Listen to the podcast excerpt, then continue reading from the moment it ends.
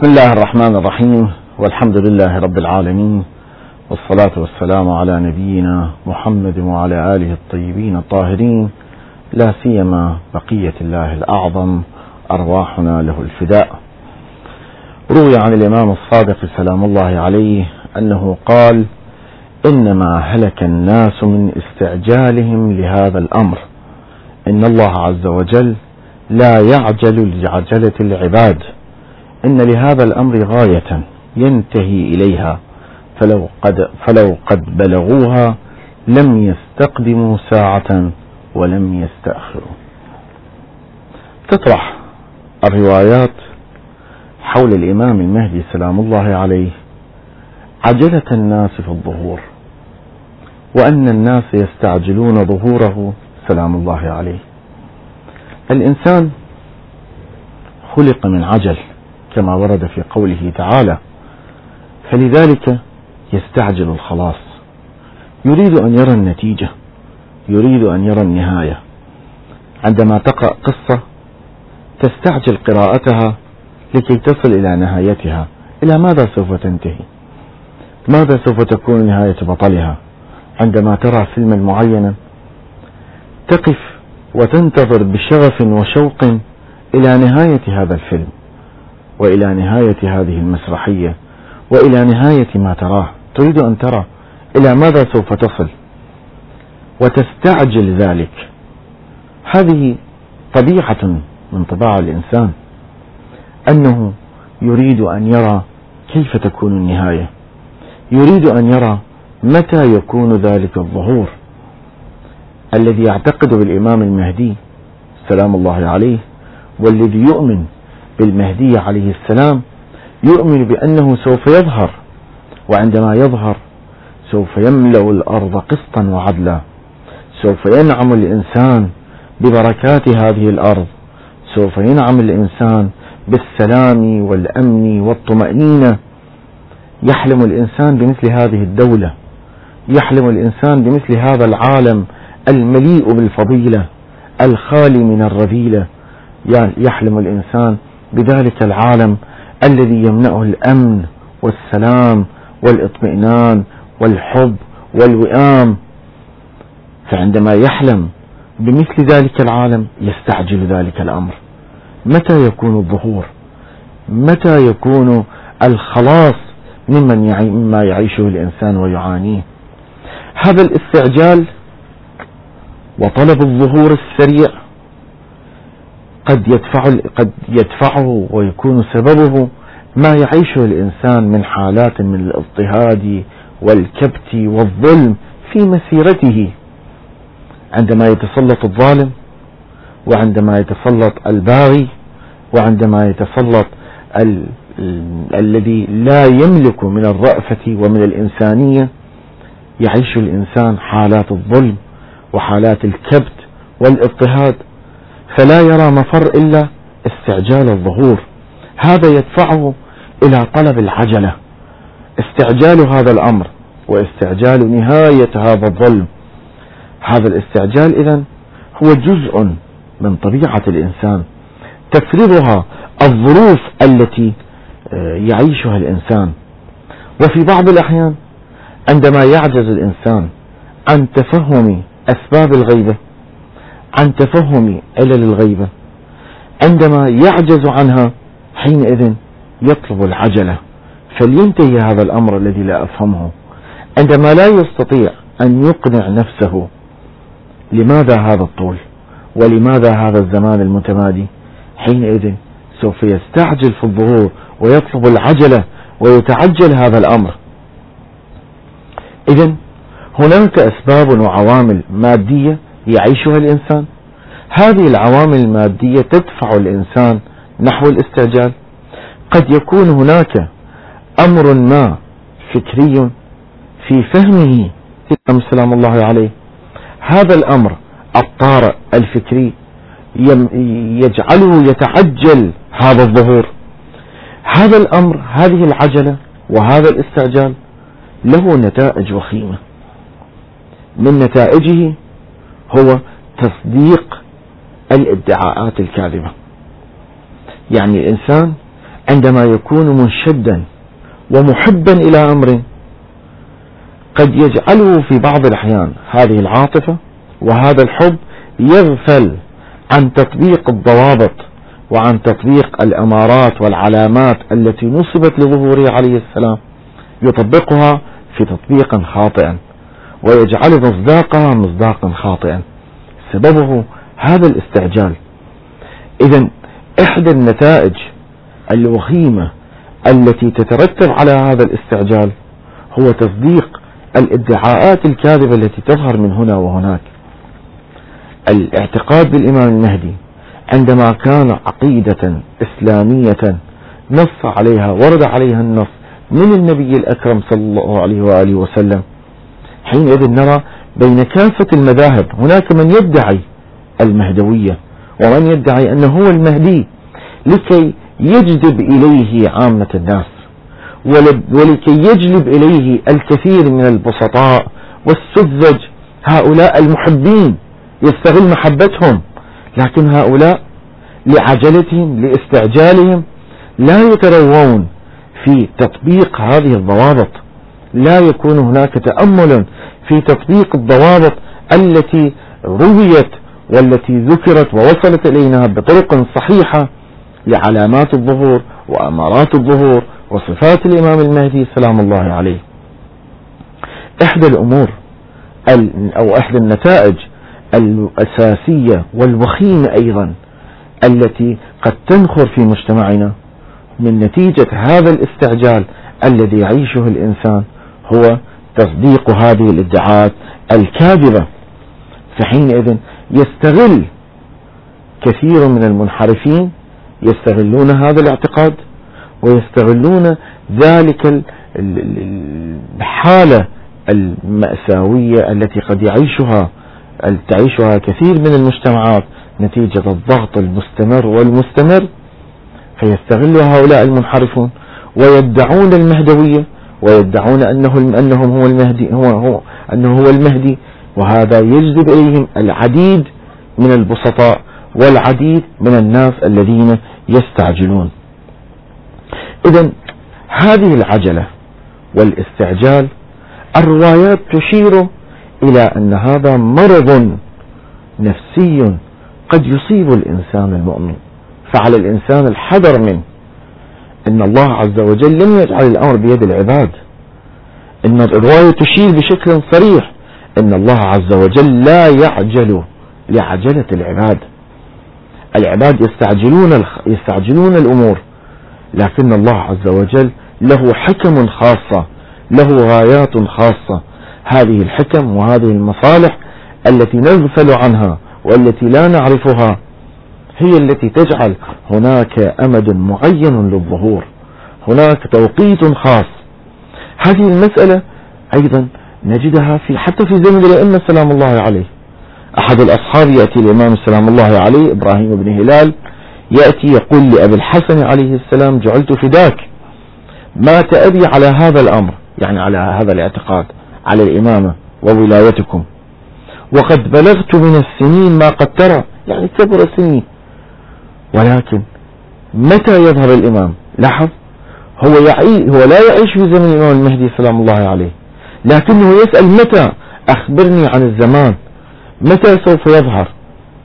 هذا يعيش ظرف خاص ويعيش ذلك الأمل وذلك الحب للقي الإمام وظهور الإمام لذلك يتعجل وفي زمن الإمام يطلب ظهور الإمام سلام الله عليه يطلب ظهور الإمام المهدي. مع أنه يعلم أنه هذا ليس وقت إمامته ومع ذلك هو يطلب ظهوره في روايات يأتي إلى الإمام الصادق سلام الله عليه متى ينتهي عنا هذا الكبت متى ينتهي عنا هذا الضيم متى ينتهي عنا هذا المآسي التي يعيشها المؤمنون. مع أنه يعلم أنه في زمن الإمام الصادق وأن الإمام لم تصل إلى المهدي سلام الله عليه هناك زمان شاسع. لكن مع ذلك هو يطلب الظهور يطلب ذلك الاستعجال. الروايات تشير إلى هذا المرض الذي قد يصيب الإنسان ويوقعه فريسة لادعاءات المنحرفين وتوقعه في الإيجاد بعض المصادق الخاطئة والإنزلاق في بعض الأحيان. والعياذ بالله إلى الهاوية. لذلك عندما نأتي إلى الروايات ونحاول أن نستفيد منها ما هو علاج هذا الاستعجال؟ يعني كيف نعالج هذا الذي قد يصيبنا من العجلة في هذا الخلاص والعجلة في طلب الظهور؟ نجد أن الروايات تشير إلى أمر مهم وهو الصبر. إن لهذا الأمر وقت معين غاية معينة لا يجب عليك أن أن أن توقت على الله عز وجل. يجب عليك أن تصبر أن تتحمل. يجب عليك هذا هو جزء من الامتحان الذي يعيشه الإنسان. الصبر التحمل هذا الذي يجب أن يجب أن نتصف به ويتصف به المؤمنون بهذا الاعتقاد. عن الرسول الأكرم صلى الله عليه وآله وسلم أنه كان بين أصحابه فقال سيأتي قوم من بعدكم. الرجل الواحد منهم له أجر خمسين منكم. له أجر خمسين من هؤلاء الذين عاشوا في زمن الرسالة السماوية وعاشوا في زمن الرسول الأكرم صلى الله عليه وآله وسلم. قالوا يا رسول الله نحن كنا معك ببدر وأحد وحنين. شهدنا معك المعارك الفتوحات الغزوات المتعددة. دافعنا عنك دافعنا عن الرسالة. ونزل فينا القرآن. فقال عليه فقال صلى الله عليه وآله لو أنكم أن, أن, إنكم لو تحملون ما حملوا لم تصبروا صبرهم. يعني في زمن الرسالة عندما أنت تشاهد الرسول تشاهد الإمام إذا الحجة قامت عليك وأنت تعتقد بهذا الإمام. أما الآن فأنت تعتقد بإمام غائب إمام لا تراه بعينك لكن رأيته بقلبك رأيته من خلال تلك الأدلة والقرائن القطعية سواء كانت عقلية أو نقلية. توصلت إلى معرفته. فهذا امتحان وإزاء هذا الامتحان وإزاء هذا هذا هذه الغيبة الطويلة لا ليس علينا إلا الصبر. الصبر هو الدواء الذي ذكرته الروايات لهذا الأمر الخطير الذي قد يؤدي بالإنسان إلى الانزلاق إلى الهاوية. المعرفة الصحيحة بدور الإمام سلام الله عليه في غيبته. حتى لا يستعجل الإنسان وحتى لا تكون له عجلة. يجب أن يكون من الناحية الفكرية. يعرف الإمام معرفة صحيحة وأن الإمام موجود. يعني هناك فرق بين أن نقول أن الإمام ليس بموجود وأن نقول أن الإمام موجود إلا أننا لا نراه. هناك فرق بين الأمرين. تارة نقول أن الإنسان الإمام ليس بموجود إذا من هو الإمام؟ ماذا يفعل الإمام؟ لا وجود له. ولكننا لا نقول هذه المقولة. إنما نقول إن الإمام حي. هذا الإمام يرانا. له دور. له وظائف خاصة. إلا أننا لا نراه. وعدم الرؤية شيء. وعدم الوجود شيء آخر. عندما نغفل عن هذه المسألة المحورية في اعتقادنا بالإمام المهدي سلام الله عليه فإننا حينئذ نقع في مثل هذا المرض. إذا من الأمور المهمة التي التي تزيل ويكون لها دور يأتي هذا المرض وهو الاستعجال أن يعرف الإنسان المؤمن ما هو دور الإمام سلام الله عليه في غيبته. عندما نجد في رواية عن الرسول الأكرم صلى الله عليه وآله عندما سأله جابر هل ينتفع الشيعة بالقائم في غيبته؟ فقال إي والذي بعثني بالنبوة إنهم ينتفعون به ويستضيئون بنور ولايته في غيبته كانتفاع الناس بالشمس وإن جللها السحاب. إذا الشمس يهتدي بها الآخرون بنورها بضوئها يهتدي بها الآخرون وينجذب إليها الآخرون. النبات. النبات يبحث عن الشمس ويهتدي إلى الشمس بفطرته بغريزته. الإنسان وإن كان لا يرى لا يرى لا يرى الشمس في بعض الأحيان. يجللها يغطيها السحاب إلا أن نورها يملأ الأرض. فعندما يملأ الأرض يهتدي إلى ذلك النور وينفعه ذلك النور.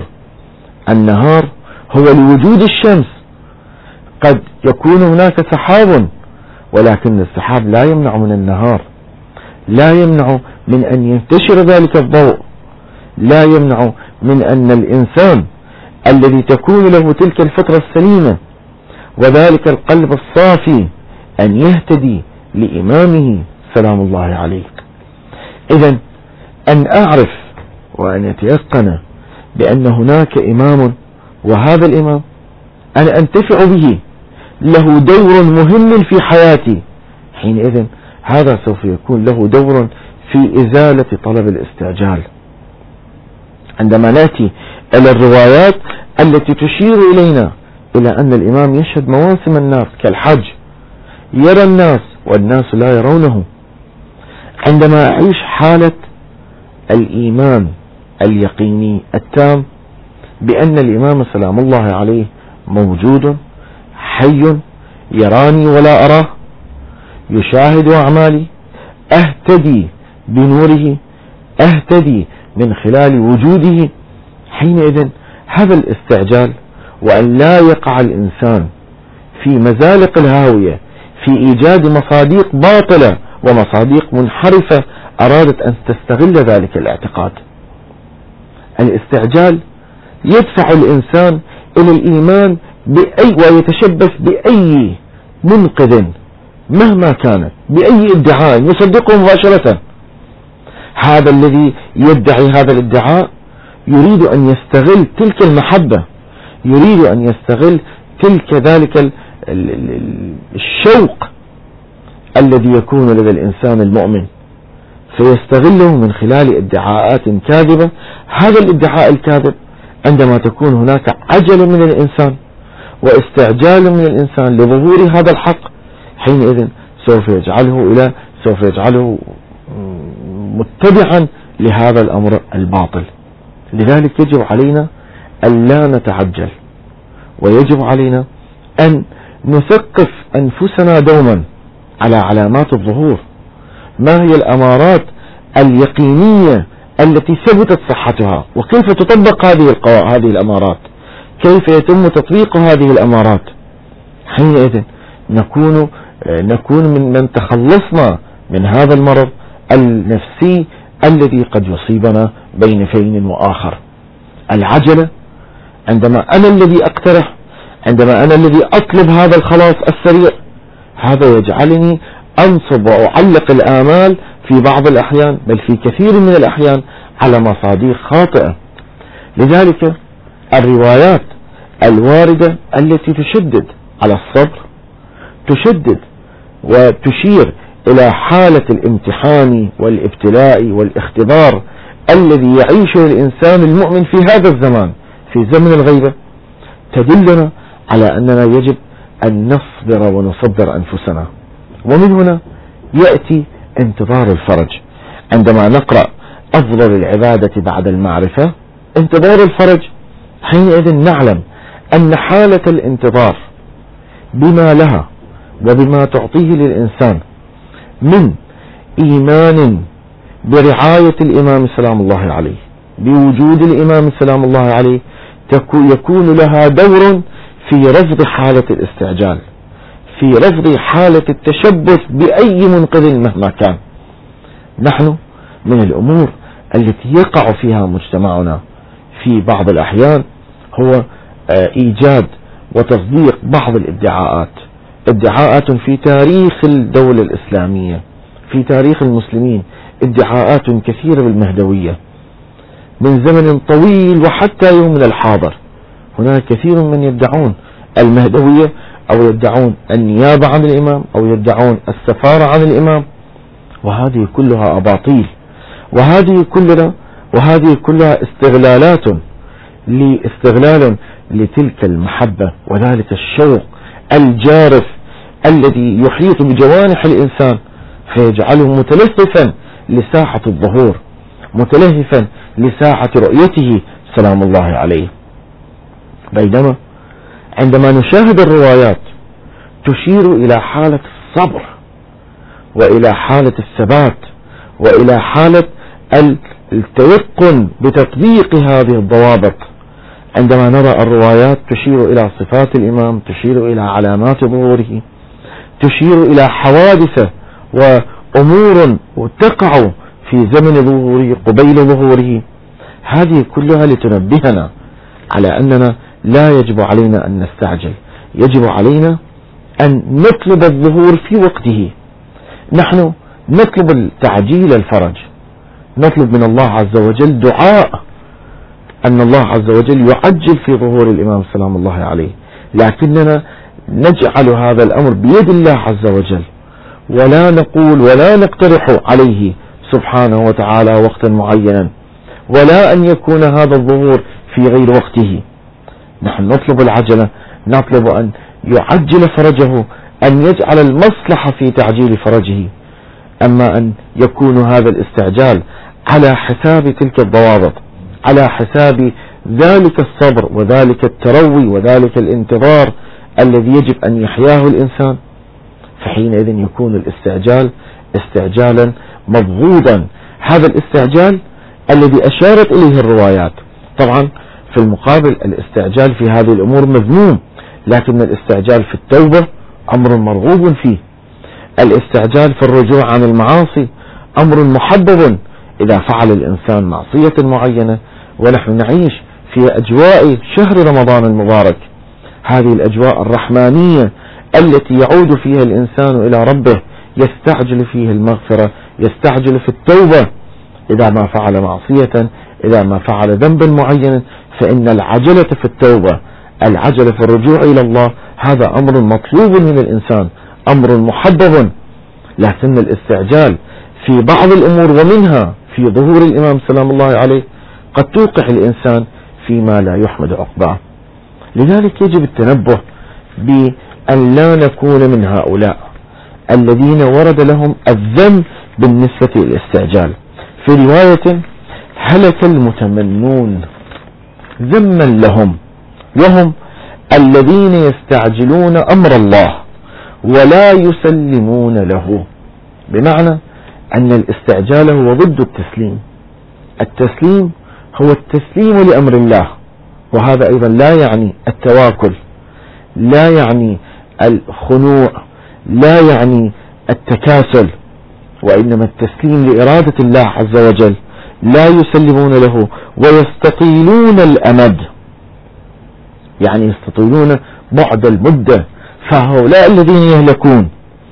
إذا الله عز وجل الروايات تشير إلى أن الله عز وجل يذم هؤلاء الذين يستطيلون هذه المدة.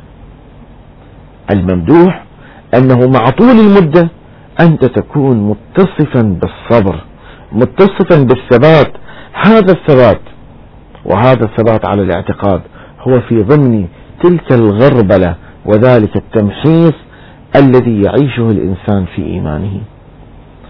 الغيبة الطويلة طول المدة كثرة المشكلات والضغط والاضطهاد والكبت والدكتاتوريات التي تعيشها المجتمعات بين فترة وأخرى.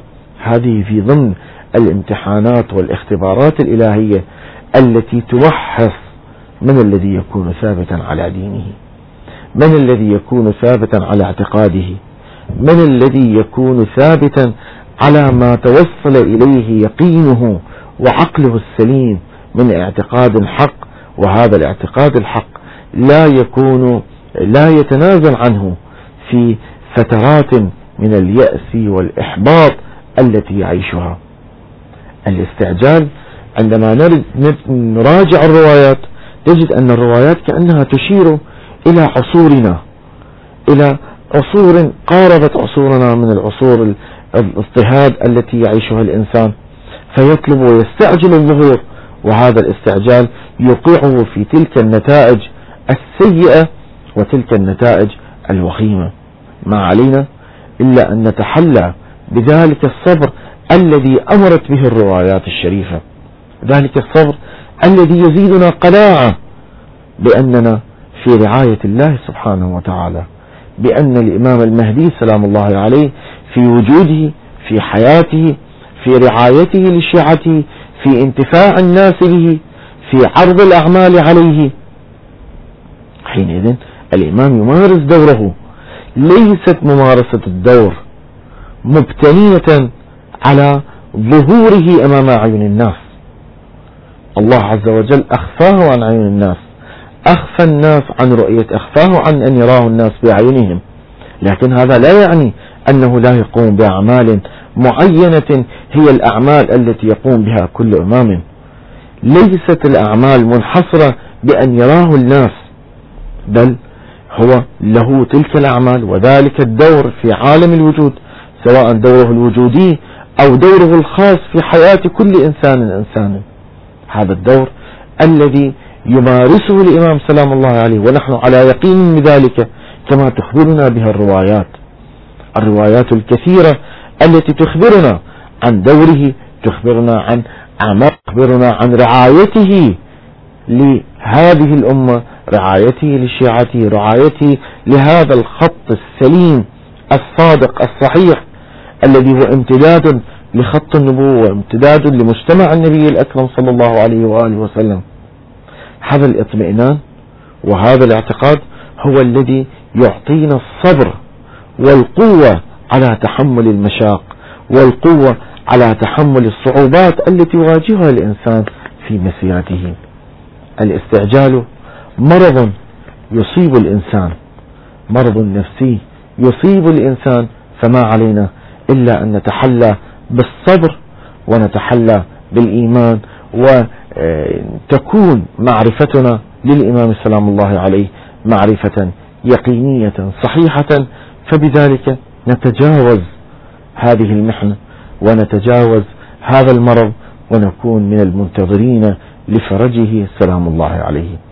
انتظار الفرج ليس بالأمر السهل ولكنه ليس بالأمر المستحيل. عندما تقول الروايات أفضل العبادة بعد المعرفة انتظار الفرج معناه أنه أمر ممكن يمكننا أن نمارسه يمكننا أن نواجهه وأن نمارس هذه العبادة. الله عز وجل لا يكلفنا بالمستحيل لا يكلفنا ما لا طاقة لنا به. يستحيل عليه سبحانه وتعالى أن يكلفنا أمورا لا نستطيعها. فإذا نستطيع أن نتحمل ونستطيع أن نصبر وأن لا نكون من المستعجلين الذين باستعجالهم قد يفقدون كل ما بنوه في سني حياتهم. نسأل الله عز وجل حسن العاقبة ونسأل الله عز وجل الثبات على هذا الدين وأن يرزقنا الصبر أن يرزقنا قوة التحمل. هذا يحتاج إلى توفيق من الله عز وجل وتوفيق وتسديد منه سبحانه وتعالى.